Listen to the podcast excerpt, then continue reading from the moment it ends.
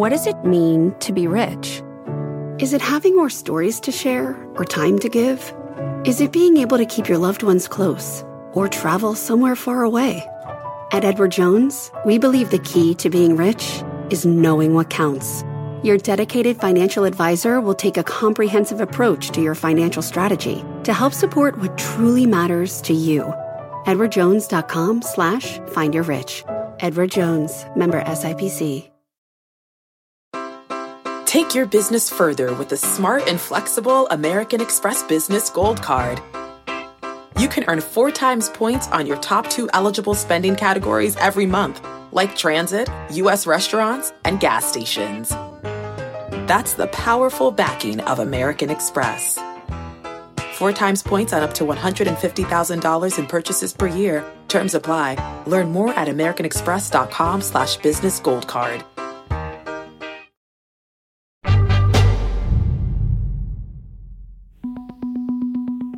My guest today, Carolyn Bertozzi, is an absolute superstar chemist. She created a new field of chemistry called bioorthogonal chemistry, and she's also had a transformational impact in the area of glycobiology. She's been elected to the National Academy of Sciences and won all sorts of awards, including a MacArthur Genius Grant. And her ideas have been the basis for launching almost a dozen startups. Part of it is just the challenge. Can we actually make a medicine that is like a lawnmower? Can we actually make a tuberculosis diagnostic test from these fluorescent sugars? Welcome to People I Mostly Admire with Steve Levitt. Of all the guests I've had on this show, I would say Carolyn is the one whose work I understand the least going into the conversation. I tried reading a few of her academic papers, but I couldn't make any sense of them. I'm really looking forward to the challenge of trying to keep up with her and learn something new.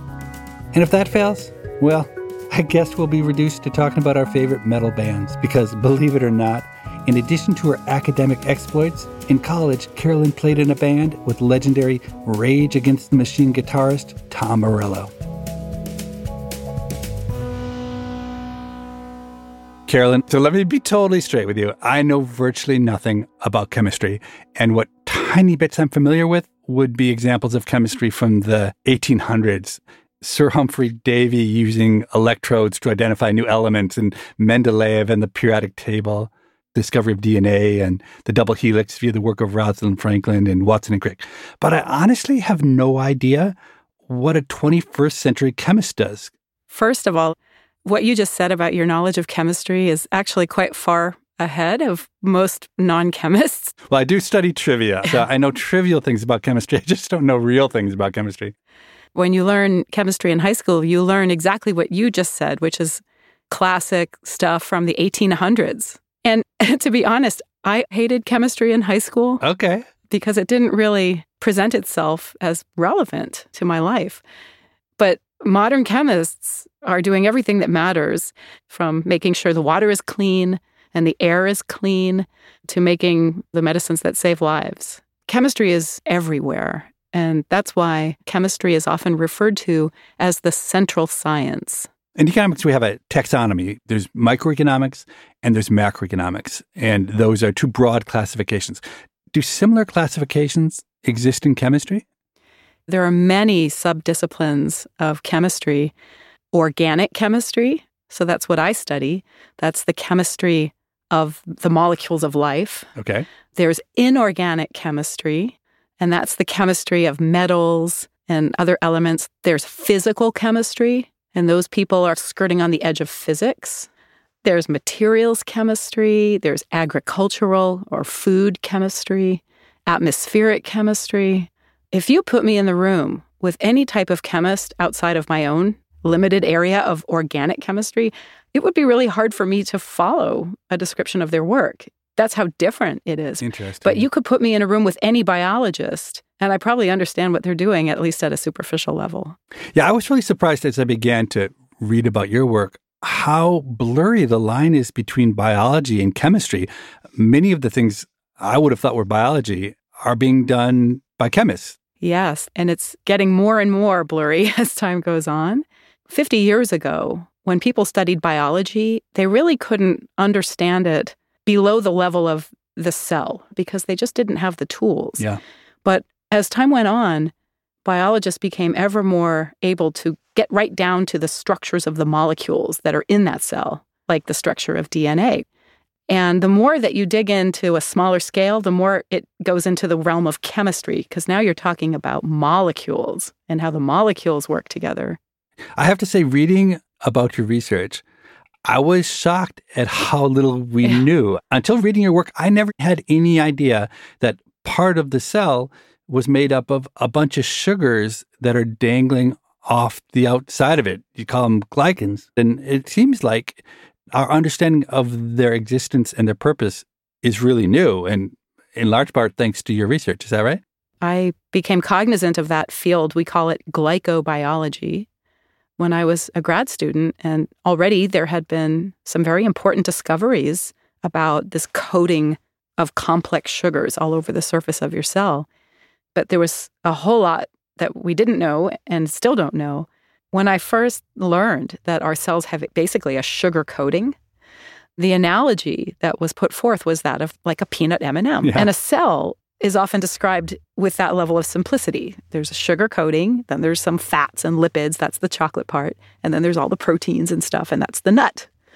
That sugar coating analogy reflected what a lot of people thought in biology, at least in the middle part of the previous century, which is that the sugar coating was a protective shell, Mhm. which paints a picture of it not being very interesting. So, what made you think of all the universe of possibilities within or outside of chemistry that the sugars on the outside of a cell would be the answer to anything? I mean, people just didn't think they were important. So by the time the 1980s came along and when I started my PhD research, the chemistry techniques had advanced to the point where people could actually figure out that different types of cells have different types of sugar structures. And also, it was known that when cells go bad, when you get a cancer in your body, there's dramatic changes in the sugars on those cancer cells compared to the healthy cells around them. So that had been described, but nobody really understood why that happens. You don't know whether it's causal, Right. whether the cancerous nature of the cell is causing the sugar or the sugar is causing the cancerous nature of the cell, That's right. which, if it were, then suddenly the sugar becomes really important. That's right. And I was fascinated by that in graduate school. I started looking at the structures of these molecules. They're beautiful and complicated and spectacular. They're just gorgeous. And I had a mental picture in my head of the surface of your cell being coated with a kelp forest, Mhm. these complex chains of sugars swaying back and forth on the surface of a cell. But I like now to think of it as a two dimensional barcode. Okay. Every cell now is coded on its surface with a QR code. There's information in that QR code, and it's the pattern of the sugars. And other cells of your body have the reader to scan the code to understand what's going on with the cell. That's super powerful. I went to Google and I typed in structure human cell and a bunch of diagrams, visualizations of human cells with mitochondria and vacuoles come up. Not a single one of the first 20 included glycans. Isn't that interesting? Because you have faith that these pictures of cells are representing what's going on. Yeah. And yet, what are those pictures doing if they're not actually even telling you what's in the cell, which I always assumed that they were? Those pictures haven't changed in the textbooks since I was in college. It's the same picture. Yeah. So, all the advances in glycoscience, very few of them have actually made their way into the common curriculum for a student or the textbook. It's frustrating. I could really use the help of someone who's a really good graphic artist who does computer graphics and make me some really nice slides with metaphors that today's 20 something year old would understand. It sounds like glycobiology needs public relations to advance its position. Because Yeah. I expect if I asked you, you would tell me that that glycans may just be central to addressing some of the most important issues in human health, and yet nobody's even heard of them. If only a famous economist would put a glycoscientist on a podcast. that could help a lot. Now we just got to find a famous economist who can get you on their podcast, and then we'll be all set.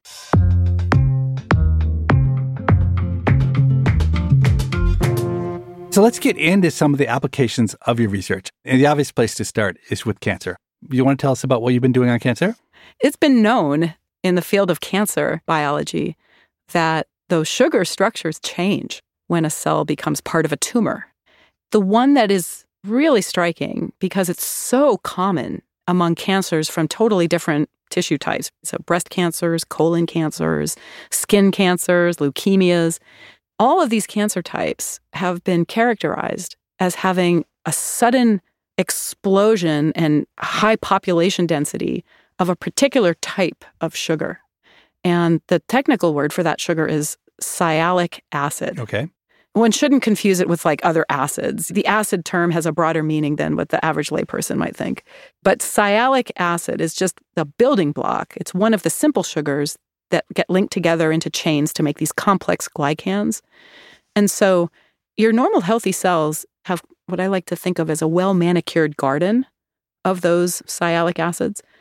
But then these cancers, there's a sudden explosion of sialic acids, and there's way more than the healthy cells. And it's almost like dandelions are suddenly growing in your backyard. Okay. They're all over the place. And people have reported this observation over and over. But no one really had a good explanation as to why that happens. We've been thinking about this in my lab for more than a decade now, and other groups have as well. And there was a convergence of thought around maybe 2010 because there was a big advance in the field of cancer immunology that led to the development of some new cancer drugs that are called immune therapies. So, how do those immune therapies work? So, the white blood cells are your immune cells, and there's different types of immune cells. One type is called the T cell. And T cells, one of their jobs is to identify cells that have become cancerous and kill them. Okay. And so, most of the time, this works out quite nicely for us because our immune system is killing off cancer cells before we actually get a disease. But once in a while, a cancer cell figures out how to trick the T cell and put it to sleep. And if a cancer figures that out, your immune system becomes helpless. And the cancer grows and grows and spreads, and you have a disease. And so, what these immune therapies do is they basically interfere with the mechanism that the cancer cell is using to put the T cell to sleep. And that allows the T cell to wake up and do its job. But it turns out that these immune therapies, when they work, it's amazing. They cure people, but they only work for a minority of patients. And do we understand why it works for one person and not the others? So that is one of the biggest questions in the field. Why doesn't everybody respond to these drugs? And for the people who don't respond to the drugs, is there some other pathway mm-hmm. that's important for this, what we call immune suppression, that we could use to wake up the immune system? So it turns out those sialic acids are a different mechanism that puts the immune cells to sleep. That's not what the immune therapies are doing now. They're not overcoming right. the sialic acid. They're doing some other pathway. That's right. They hit a totally different pathway. Okay. And if you want the technical words, there's a protein on the T cell called PD1. That's a big player here. And it's a protein. And most people in the world of drug discovery focus on proteins as the targets for their drugs. And it turns out, had they been thinking more about the glycans, they might have recognized that the glycans are probably even better targets for immune therapies. Okay. But since nobody knows much about glycobiology, no one had made that leap. So there's a handful of us that work on this. And we had made this discovery back in 2010, 11, 12. And again, it was by watching what was happening with those other immune therapies and drawing the analogy to what we knew about the sialic acids. So now, fast forward to the year 2022, there are several biopharma companies that are making a next generation of immune therapy targeting the sialic acids and some receptors that they engage on the immune cells. I've heard you use this analogy about mowing the grass. Could you just tell me about that? So you can see that I tend to use sort of vegetation metaphors. I like to refer to the sialic acids as grass. They're grass that's coating the surface of the cell, just like the planet Earth is coated in vegetation. Mm-hmm. What we have done in my lab at Stanford, and also I have a company that I formed that's making human medicines this way, is we developed medicines that basically park on the cell and then act like a lawnmower and just drive around on the surface of the cell and cut the grass, which means they literally chop the sialic acids off The sugars are just getting mowed right off. Okay. So these are like enzymes or something? Stephen, that's exactly what they are. They're enzymes.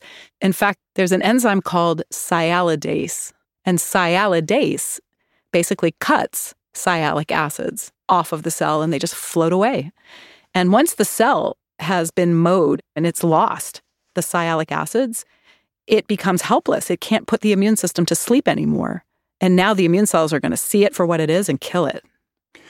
It seems if you can identify the cancer cells well enough to mow their grass, is there a reason you can't do more harm to them? Keeping the analogy alive, could you not inject a little weed killer at the same time that you're cutting the grass? You absolutely can. And in fact, there are other types of cancer medicines that are weed killers. We call them antibody drug conjugates. And those kinds of medicines, they have one part that targets the cancer cell, that's the antibody part. And connected to that antibody is a toxin, that's the weed killer. And the antibody basically allows the toxin to get into the cell and kill it. And that is another way to treat cancer. But one drug often doesn't do the trick because cancers evolve and they become resistant. Mm-hmm. So, as well as those antibody drug conjugates might work initially, eventually patients' cancers figure out a way to spit the drug out or deactivate the drug and they just become resistant. Yeah. So, you need more than one strategy.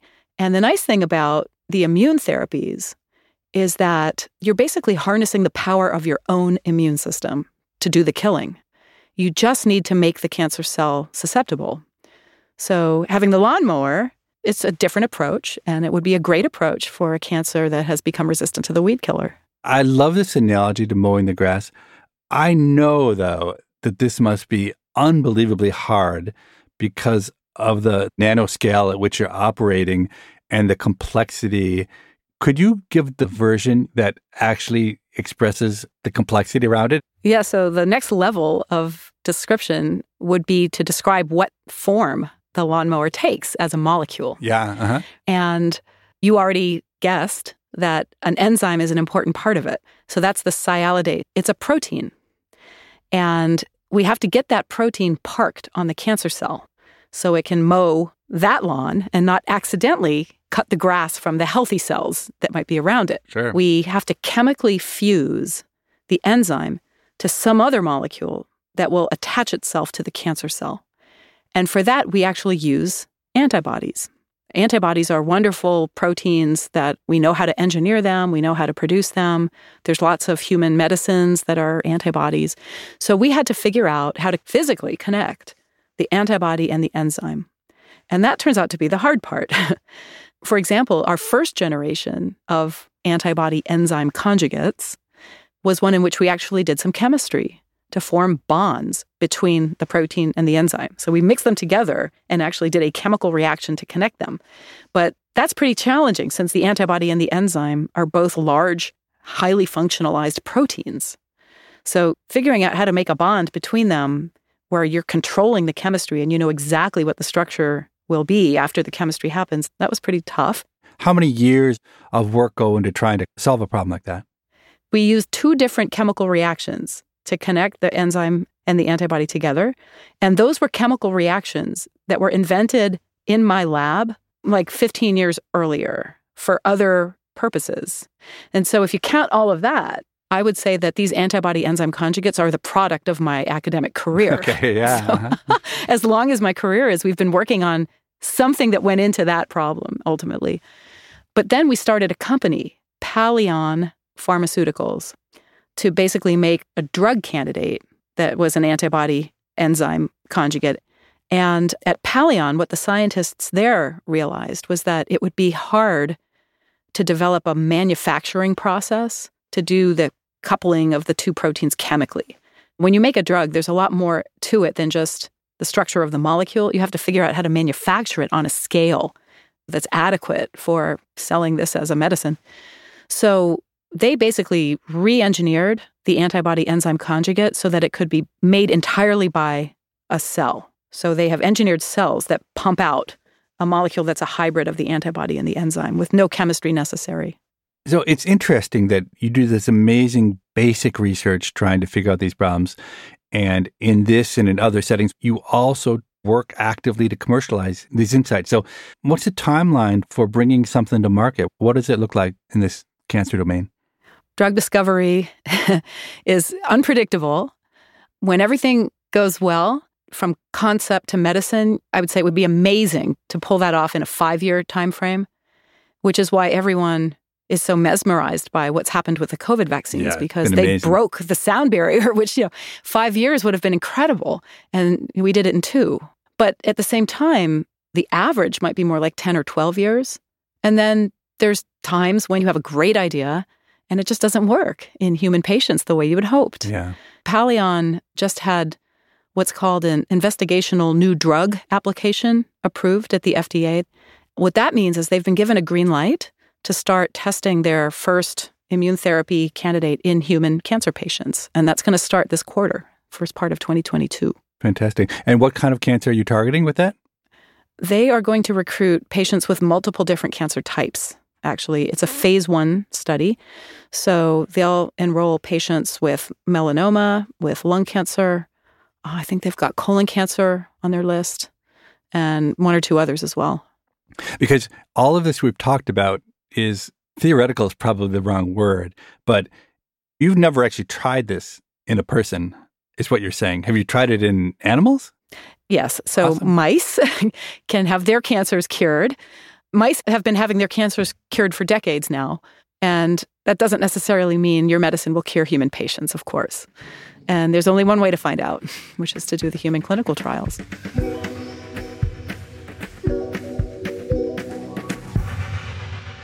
So I know you've been doing work on tuberculosis as well. Could you tell us what the idea is there? So, my lab studies Mycobacterium tuberculosis. And as you might guess, that is the bacterium that causes TB or tuberculosis, which is a lung infection.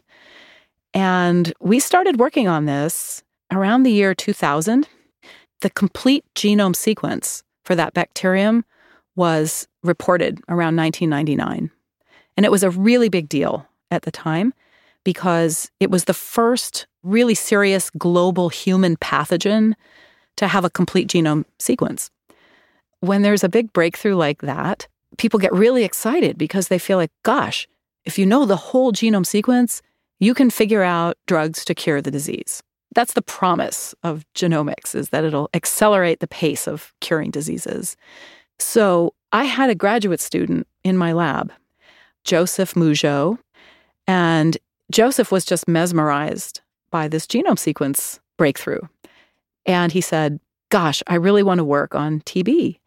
And I knew nothing about tuberculosis, but Joseph was so passionate about this. And I was a rather young assistant professor at the time who naively thought we could work on anything we want, you know? And so I gave him the green light. And from scratch, we just booted up an interesting project studying the genetics of the biosynthesis of glycolipids on the surface of the TB cell. So there was a connection to glycoscience. And then I started learning more and more about the problem of TB. TB still kills more people every year than any other infectious disease, virus or bacterium. Really? It's a nightmare. I wouldn't have guessed that. You wouldn't guess it because you live here in the United States, as do I, and we don't have a burden of TB. It's considered a disease of more impoverished environments Mhm. and developing nations. It is treatable, but it takes six months to a year of a cocktail of pills that are vicious. And then there are strains of TB that are totally drug resistant. And there's not much a person can do to help those patients. It's hard to diagnose, even. So there's just so many problems that make it a public health crisis as much as a scientific problem. Yeah. Then I really started to understand the burden of this disease when I had a graduate student in my lab many years later who actually was from Africa. Uh, She grew up in Burundi. And she explained to me how the disease is really stigmatized there. Many people with TB also have HIV. So there's the double stigma, you know, of having these two diseases. And this makes it really hard for people to even want to seek a diagnosis. For many years, we did some basic science around TB and these glycolipids, but eventually I started to feel like it would be great if we could use the knowledge from the basic science to actually do something practical that might contribute to the public health problem. And we decided to develop a new type of diagnostic test. So a person could get a TB diagnosis in an environment that has very low technical capability. And we formed a company around that. Uh-huh. And my former student is the CEO of the company. And we made a chemical, we made a reagent that you can basically mix together with somebody's sputum sample. We have patients cough up some sputum and we mix it with this chemical. And this chemical that we use, it's a sugar. It's a sugar onto which we have attached a fluorescent dye molecule. If there's TB, the bacterium are in that sputum, they'll light up and turn colors, and you can see them in a microscope. Is it quick? Minutes. Minutes. So I had the ethnobotanist Cassandra Quave on this podcast a while back, and she's working on developing new antibiotics from plants. And one of the interesting points she raised is that right now, when a patient comes to a doctor and is sick, it takes a day or two or more to determine whether the cause is bacterial and then what bacterium is underlying it. But in the meantime, it's too late. So what do doctors do? They overtreat with antibiotics and they want to use very broad spectrum antibiotics rather than the right antibiotic because they don't know what the right one is to use right away. Right. One could imagine there'd be huge value if a patient could come in and within seconds know exactly what bacteria is affecting them. Is that conceivable given the kind of tools you're doing? So, Stephen, this point you're making from your previous podcast guest is so on point. And it is even more amplified with TB because tuberculosis cells, they grow really slowly. Right now, using the old school type of test, it might take you days to determine that a person has TB. But then, if you want to figure out what drugs are the right drugs, the drug sensitivity profile, as it's called, that can take six weeks. And so for six weeks, that patient is either untreated or potentially treated with the wrong drugs. Yeah. and it's a nightmare. And the reason it takes so long is because you have to grow the bacteria in cultures. So this test that we developed, in principle, should be able to read out the drug sensitivity profile in less than a day. And the reason is we don't require the cells to grow in order to determine their drug sensitivity. We've actually rigged up the chemical that we use to light them up so that the chemical itself reports on the drug sensitivity. And that is one of the most exciting aspects of this test, even more so than being able to tell you, yes, there's TB cells in your sputum, would be to tell you that, and these TB cells could be killed with this drug. So let's get you on that drug right now.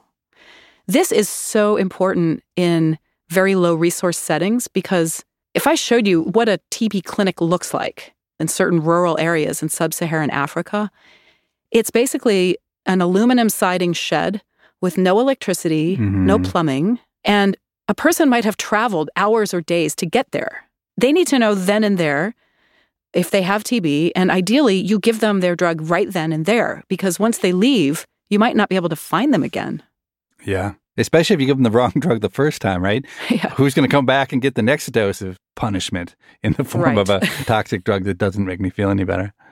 And there's even further implications of that, which are that the economics of the development of antibiotics seems really broken to me in the sense that why would anyone ever invest the hundreds of millions of dollars it takes to develop a new antibiotic, which is very specific, when it will not be used in practice if we don't have these diagnostics there. And so it seems by you making these quick diagnostics reality, it actually can transform the entire chain of how we think about fighting disease. And also leaving the problem of antibiotic drug development in the hands of the traditional pharmaceutical company is a losing proposition. That's an effort that needs to be financed in some alternative way by governments or nonprofit organizations or consortia or something. Jeff Bezos, I don't know. You're listening to People I Mostly Admire with Steve Levitt and his conversation with Carolyn Bertozzi. After this short break, they'll return to talk about Carolyn's rock star days.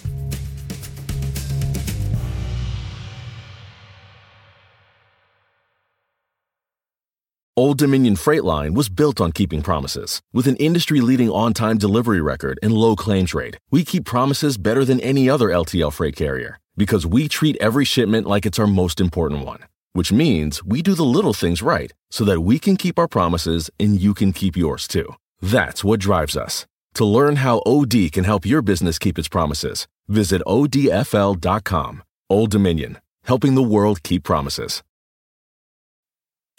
People I Mostly Admire is sponsored by Rosetta Stone. Traveling is so much more meaningful when you understand the language of the place you're visiting. Rosetta Stone, one of the most trusted language learning programs, has helped millions learn new languages and can help you too. With Rosetta Stone, you'll learn intuitively. You're trained to listen, speak, read, write, and think in your chosen language. You'll be prepared for real, authentic conversations. Plus, their true accent feature gives you feedback on your pronunciation. And with the Rosetta Stone app, you can learn anytime, anywhere with customizable lessons as short as 10 minutes. For a very limited time, our listeners can get Rosetta Stone's lifetime membership for 50% off. That's 50% off unlimited access to 25 language courses for the rest of your life. Redeem your 50% off at rosettastone.com slash admire. That's rosettastone.com slash admire.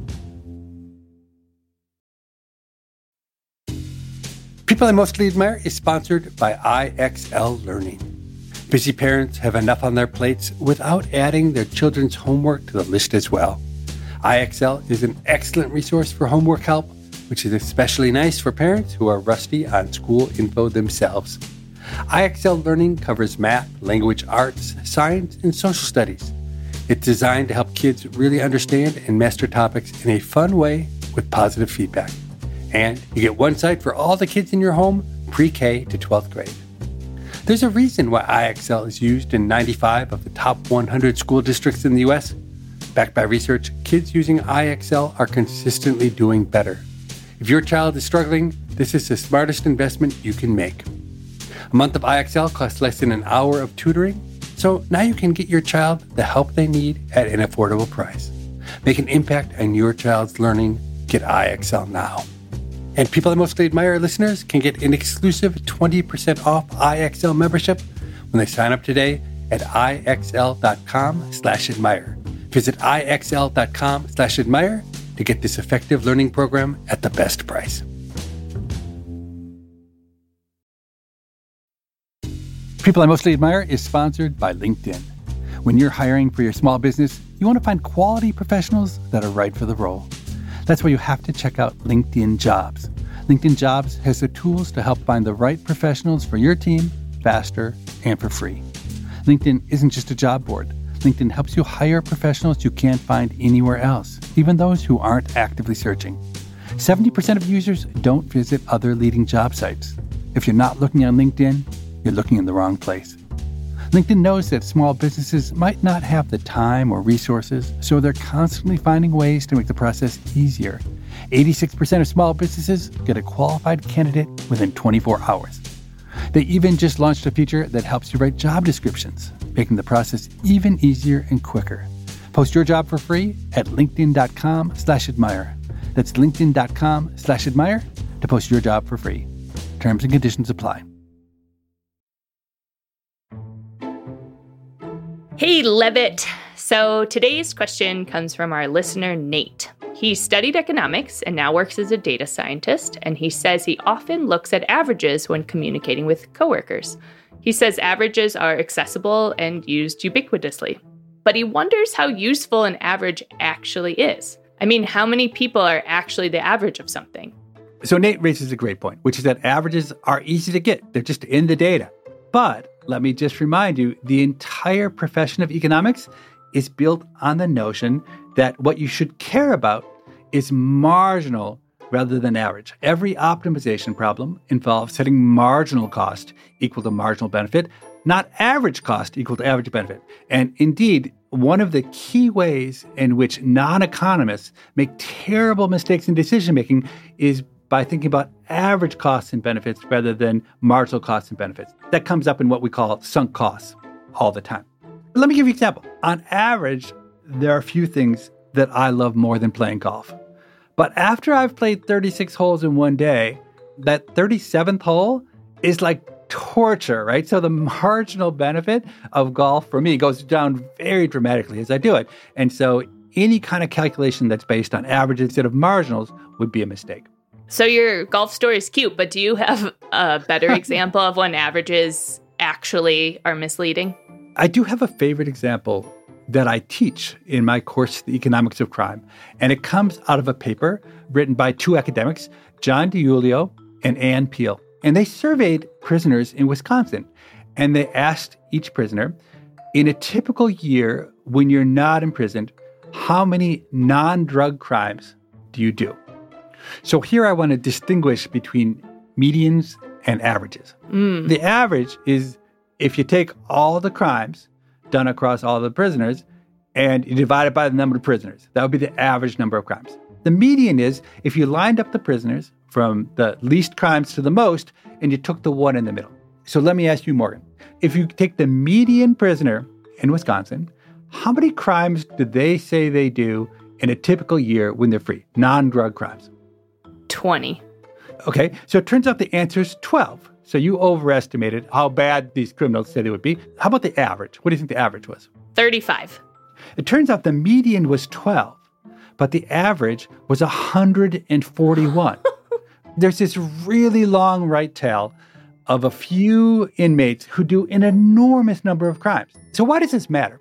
If I'm a parole officer and I'm trying to decide whether to let a prisoner out, if I have in mind the average, I'm never going to let anybody out because the average prisoner doing 141 crimes, I want to keep that person locked up.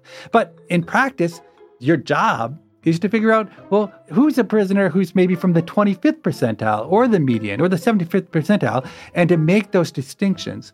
I just found those numbers really telling because if you were talking about a median prisoner, you'd have completely different policy implications than if you're talking about the average prisoner.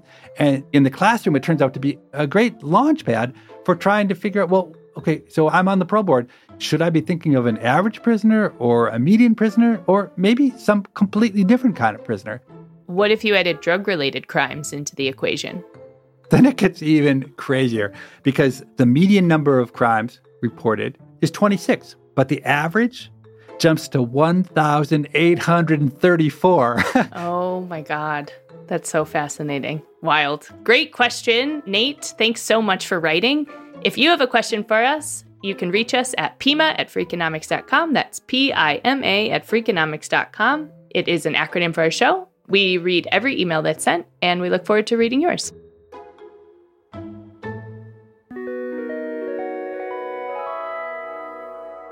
Wow, I haven't run across many people who can explain complex ideas as simply and intuitively as Carolyn does. Within academics, that skill really isn't rewarded very much, but it's so valuable. Science has gotten so complex and specialized. Like I said at the top of the episode, I can't even begin to read academic chemistry papers. But if society's going to make smart policy choices around science, we need people like Carolyn who can communicate to a broad audience.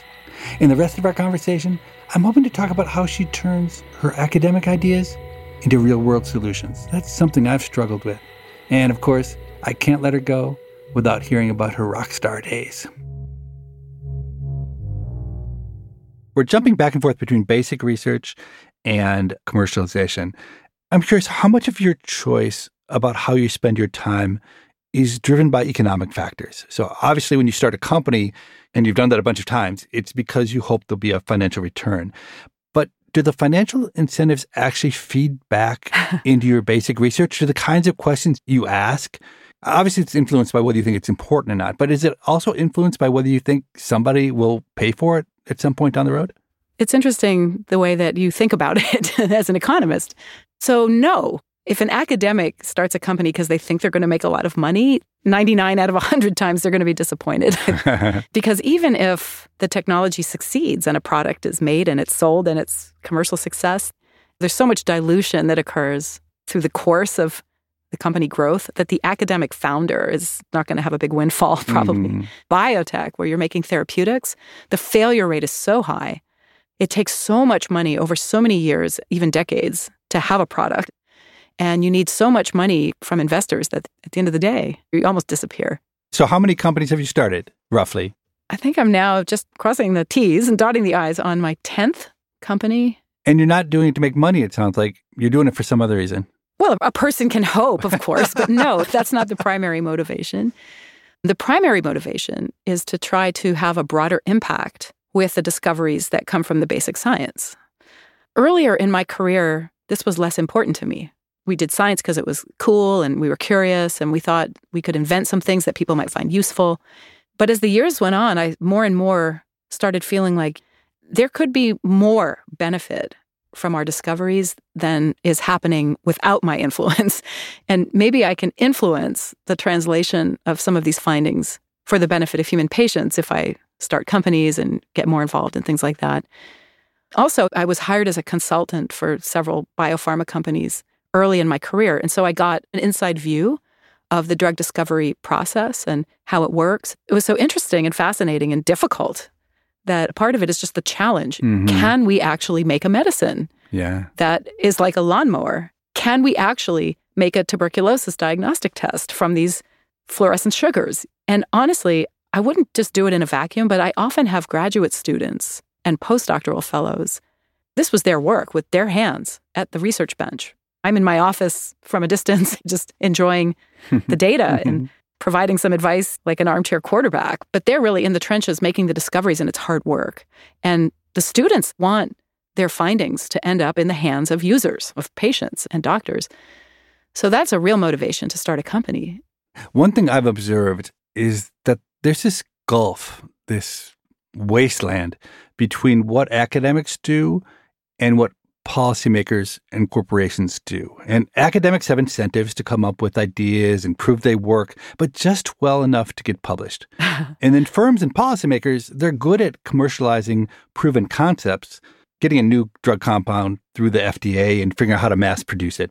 But I get the sense in economics, and I assume in chemistry as well, that there are many potentially valuable academic insights that just wither and die in the vine because they aren't pushed far enough to entice corporations or policymakers to adopt them because this intermediary step it's time consuming it's tedious it's maybe expensive and it's really not rewarded at all in academics. Right. It sounds like you're taking that step under your wing and said i'm willing to do that step. I need to form a company to do it but i'm willing to do that because i believe in it. It feels to me like what we call a market failure. Yeah. That there should be room for an NGO, for a nonprofit to come in and to intelligently take the massive insights that are coming out of academics and nudge them along just far enough that they're ready for commercialization. Does that resonate with you at all? Stephen, you are absolutely singing to me. yes, you have identified a gaping hole in the translational science process. There are so many really promising gems of science where the academic reaches the end of the line. They can't afford to do the translational process, it's so expensive. And the work doesn't lend itself to a PhD graduate student thesis. Yeah. It's the work of industrialization, it's the work of scale up. It requires a professional staff, but universities are not set up for professional staff. We can't afford the salaries with our federal grant monies, and we don't have the infrastructure. It's like you throw a Hail Mary and nobody catches There's nobody there in the end zone to catch it. And you're right, pharmaceutical companies have, for the most part, been averse to risk. They don't like to work on things that are so early stage and they're lacking in innovation and they know it. But innovation leads to failure most of the time. And that's not how they want to spend their money. And their shareholders wouldn't like that. So, what do we do about it? There's some interesting things underfoot. There's entities that are trying to close the gap there. So, for example, I'll just call out my own institute at Stanford. Yeah. The reason I moved my lab to Stanford back in 2015 was because Stanford had made a commitment towards building a new kind of institute, which we call ChemH. It stands for Chemistry, Engineering, and Medicine for Human Health. And our goal at ChemH is to provide the infrastructure so the academic scientist can get a little bit further along in that translational process of trying to make a new medicine or a new device. At the same time, there are investment firms that have noticed this gap and are trying to take advantage of it. And one of them is Deerfield. Mm-hmm. So Deerfield now has arrangements with more than 30 universities, and Stanford is now one of them. But basically, Deerfield is providing financial support for projects that are right there waiting for the Hail Mary. Uh-huh. And if it looks like a good pass, they're going to stand in the end zone and catch it. And then they're going to progress it to the point where it's been de risked and therefore more attractive as a licensing opportunity for a big company or maybe as the fodder for a new startup company that they then could invest in. Yeah, that's awesome. Usually, an idea is good. Someone's beaten you to it. So it sounds like Deerfield beat me to it by a number of years. So good for them. Maybe Deerfield is the first and others will follow.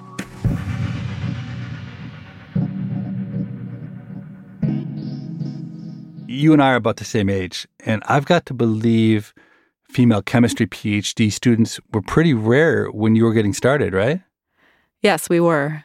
I would say the numbers back then for a PhD program put us around 10%. So that would be even lower than economics in almost any point in time.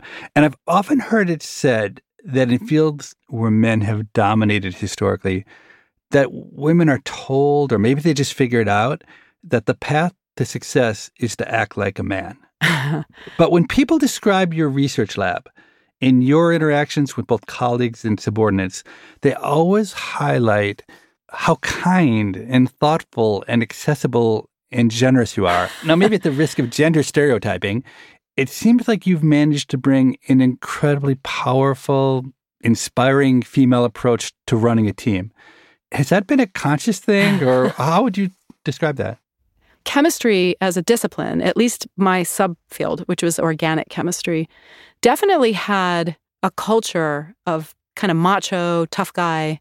I guess it's stereotypically male but toxic Yeah. masculinity. Mm-hmm. It was not a very welcoming field overall for women. What women did to survive is they would find a lab where the culture wasn't so bad Mm-hmm. and avoid other labs where it was horrible. so you could insulate yourself a little bit if you could find a, a lab that was more tolerant of the non toxic masculinity phenotype. And that's what I did, but Uh-huh. it limits your options. You're also right on point that when I started my own lab, the messaging that I got from my senior colleagues who were purportedly my mentors, and they were all male, of course, Mm-hmm. was the kind of advice that might have worked for a toxic male, but it didn't work for me. Yeah. It took a couple of years for me to figure out how I was going to run my lab, and it was going to have to be different because I was different. And I had to come to terms with the fact that might mean I might fail, but if that transpired, then so be it. It turns out that you can be a very successful scientist without having a lab that has festering toxic masculinity. Imagine that. right? Imagine that. And many young researchers really appreciate having a lab where you don't have to act like that, men and women both. We were both undergraduates at Harvard at the same time. And you came out during college as a gay woman, and you were very involved in social activism through a group called ACT UP, which I remember very well was an incredibly powerful gay rights organization. Yeah. And I'm curious, was it a conscious choice on your part to move from social activism to science as a way to address the world's problems? Did you consider social activism as a career path? Oh, such a great question. Like many scientists, my social activism was just an integral part of my life as a scientist. And many of us do both. I think it's great when scientists also engage in social activism. Many friends and colleagues, especially at Berkeley, as you might mm-hmm. imagine, who Yeah. continue to be very involved in social activism, but it just takes different forms now than it did when I was 22. Sure. In college, you and I remember the AIDS crisis. Oh, yeah. So you graduated in 89 and I was in 88. So this was several years into basically the mass death of gay men in New York and in San Francisco, and then transmitting out into heterosexual populations and ultimately in Africa and other nations. It was a death sentence, and I lost many a friend hmm to HIV AIDS during those years. And it got even worse when I went to graduate school. So I went to Berkeley to do my PhD in 1988.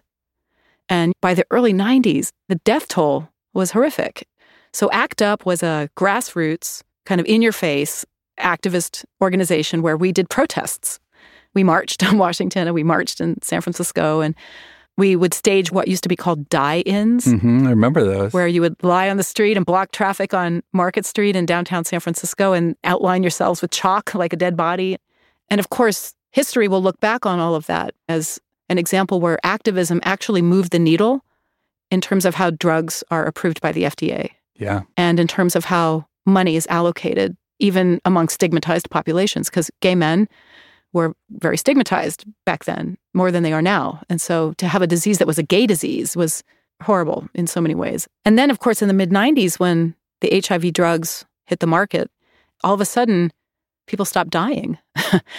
and they lived and lived, and now they could live almost a normal lifespan, which I think has caused HIV AIDS to fall off the radar screen for younger people because not in their face the way it was for you and I.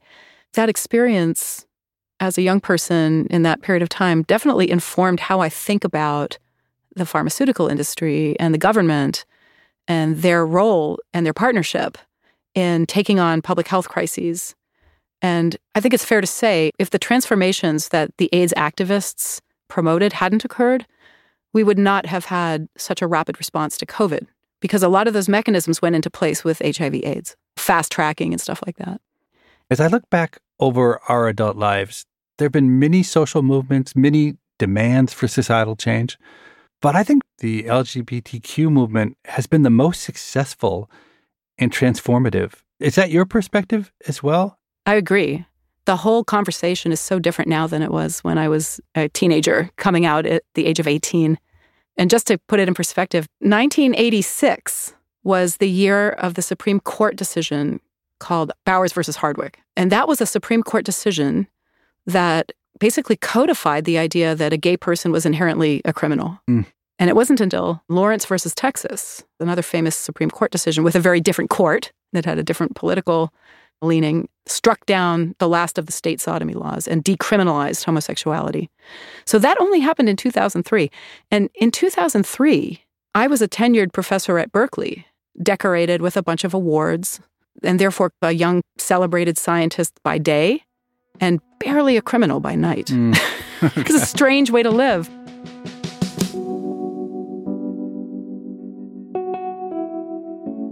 There's a large group of people who would think the chemistry stuff you do is nice, but that your real claim to fame is that you were once in a band with the legendary Tom Morello, the guitarist with Rage Against Machine and Audioslave.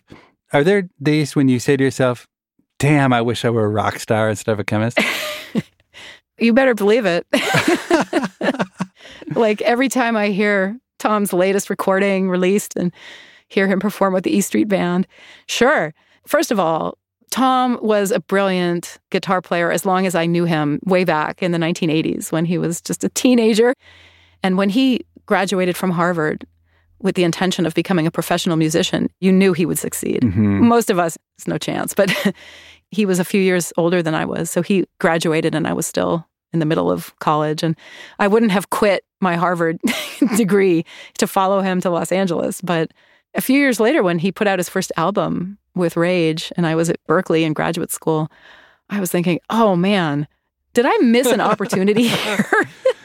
Do you think you would have enjoyed life as a rock star? I don't know that I would have made it very far. I didn't have the talent that he had. It sounds like you secretly would rather be a rock star than a rock star chemist. Oh, yeah. Is that really true?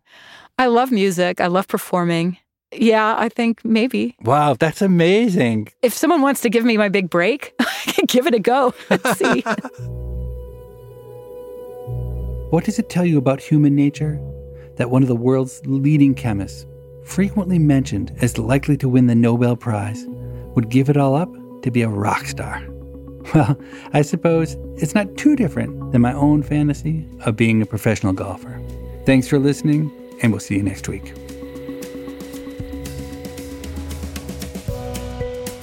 People I Mostly Admire is part of the Freakonomics Radio Network, which also includes Freakonomics Radio, No Stupid Questions, and Freakonomics MD. All our shows are produced by Stitcher and Renbud Radio. Morgan Levy is our producer, and Jasmine Klinger is our engineer. We had help on this episode from Alina Kulman. Our staff also includes Allison Craiglow, Greg Rippin, Gabriel Roth, Rebecca Lee Douglas, Zach Lipinski, Julie Kanfer, Eleanor Osborne, Mary Diduch, Ryan Kelly, Emma Tyrrell, Lyric Bowditch, Jacob Clementi, and Stephen Dubner. Our theme music was composed by Luis Guerra. To listen ad-free, subscribe to Stitcher Premium. We can be reached at pima at freakonomics.com. That's P-I-M-A at freakonomics.com. Thanks for listening. I have a piano strictly for relaxation and sanity. but get me at a party with a couple of cocktails and I'll bang out a few tunes. What's your go-to song? Anything from Def Leppard to Christmas carols okay. and everything in between.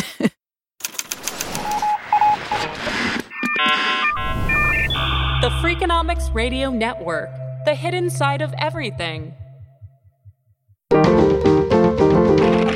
Stitcher. Justin and so good.